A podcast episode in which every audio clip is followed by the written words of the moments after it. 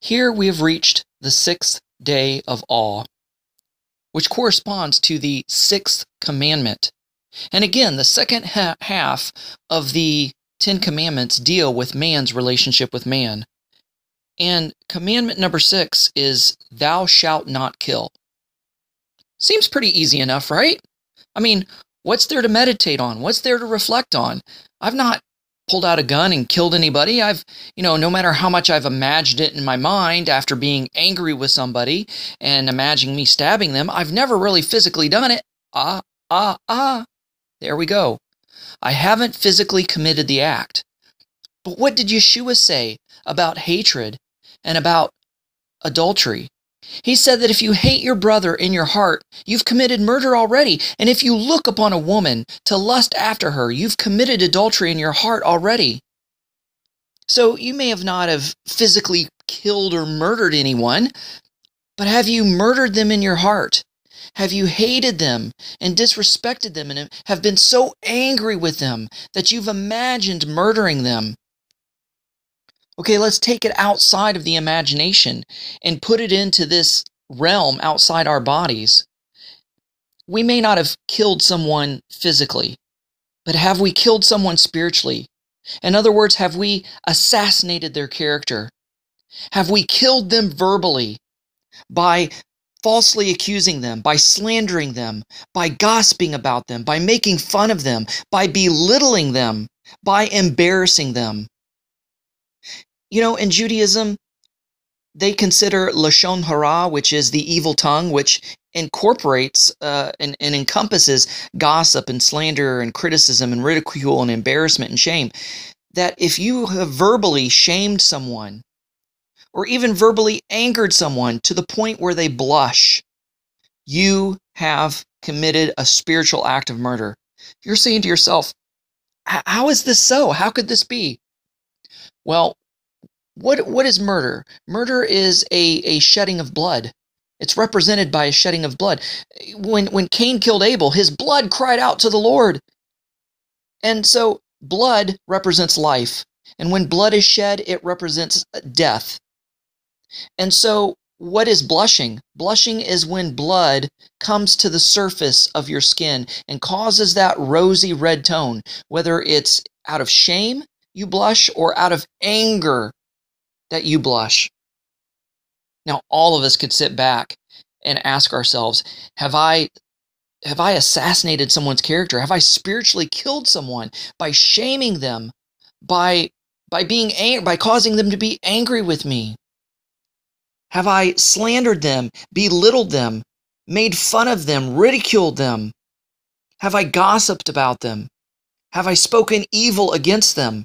Have I committed Lashon Hara, the evil tongue?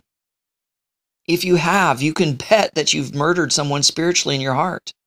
And this is the time to think of those people. And not only think of the people you've done this to, but pe- think of the people that have done this to you. And in either case, you are to go to that person and make it right. If you have if you have been the the perpetrator and somebody else has been the victim, you go and sincerely apologize and ask for forgiveness. And if somebody has done this to you, then you go to them and say, You know, I can't help but remember that you did this to me. And I want to let you know that I love you and I forgive you anyway. Don't wait for the person to come to you because it'll probably never happen. And then these last five days of awe, where we work on our relationship between our fellow uh, human being, think if you have if you have spiritually killed anybody and go to that person and reconcile things and make it right and forget and, and, and get forgiveness from the other person and forgive other people who have harmed you and done you wrong. Because on Yom Kippur, when we repent of our sins and ask God to forgive us, he won't be able to forgive us unless we have forgiven our fellow man. He said, If you bring a sacrifice to the altar and remember that a brother has aught against you, leave your gift there and go and reconcile to your brother and then come back. That's the way it should be done, folks. Thanks for listening. Go out there and have a great day. God bless.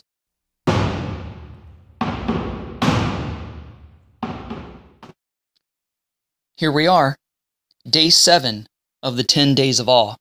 We're a week into the 10 days of awe. And the seventh commandment is, Thou shalt not commit adultery. And as I said yesterday, recall the passage where Yeshua said, If you look upon a woman and lust after her, you've already committed adultery in your heart. I mean, on the surface, thou shalt not commit, commit adultery seems very simplistic enough. Oh, it's easy for me not to jump in bed with somebody else that's not my spouse. But Yeshua goes deeper because the sin starts in the heart, it starts in the mind before it manifests physically on the outside. Before somebody physically commits an act of adultery, they've fantasized about it. They've entertained the thought. They've they've planned and and connived and schemed on maybe how they could actually do this and pull this off without getting caught. It starts in the heart, it starts in the mind before it actually comes to fruition in the outside world in the flesh. So we must reflect and ask ourselves today have we been unfaithful to our spouse or to our loved ones? I mean, have you watched a movie and you know saw a, saw somebody you were attracted to and and then the gears just start going in your head and you start fantasizing we need to repent. We need to rebuke that and repent of those those thoughts and those activities. Maybe you and your spouse haven't been getting along lately or or felt like that you're more roommates than than husband and wife. And and maybe your relationship have, has grown cold and you've grown apart. And maybe at work there's a coworker of the opposite sex that you know maybe you talk to at lunch or on break time and and you've been sharing some things and you you're starting to become intimate intimate friends and you're sharing and talking about things that those of the opposite sex really shouldn't be talking about. Maybe you're even talking about the problems that you're having in your marriage and you found a sympathetic ear. This is the pathway to adultery. Now, granted, men are more likely to commit adultery in their hearts by fantasizing because we are we are hardwired to be visually stimulated. But a woman on the other hand becomes unfaithful emotionally where they get attached to uh, somebody of the opposite sex and start having a flirtatious type verbal relationship or start sharing intimate secrets. And there's an emotional support base there that, that is really reserved for spouses and not for just buddies of the opposite sex. So you've got to ask yourself have I compromised my marriage and my relationship with, with my spouse by committing spiritual or emotional adultery in my heart or out in the workplace or out in this world. And and we need to cut those relationships off if we forge them.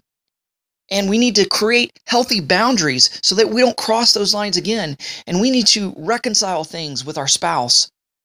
I, re- I recall six years into my marriage i remember one day rolling over and looking at my wife still sleeping. I'm like who the heck is she we had grown apart within the six years. What we didn't anticipate is we thought, oh, we get married, we live happily ever after.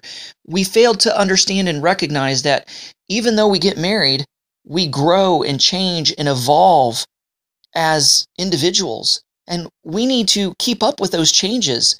And what that means is dating doesn't stop after you, slip on the wedding band. you need to have a regular time where you go out on dates now, this commandment can also be taken to the spiritual level. Uh, in, in God's eyes, what is spiritual adultery in God's eyes? In God's eyes, it's when you put anything else before Him. Idolatry is spiritual adultery. It's alluded to and it's allegorized over and over by the prophets in the scriptures that idolatry is just like cheating on your spouse. And we've got to ask ourselves too, is there anything that we've put in place of God or ahead of God or that we've lusted after or sought after or have been more intimate with than God? And if so, we need to end that relationship and repent of the spiritual adultery against God. It kind of harkens back to, you shall have no other gods before me.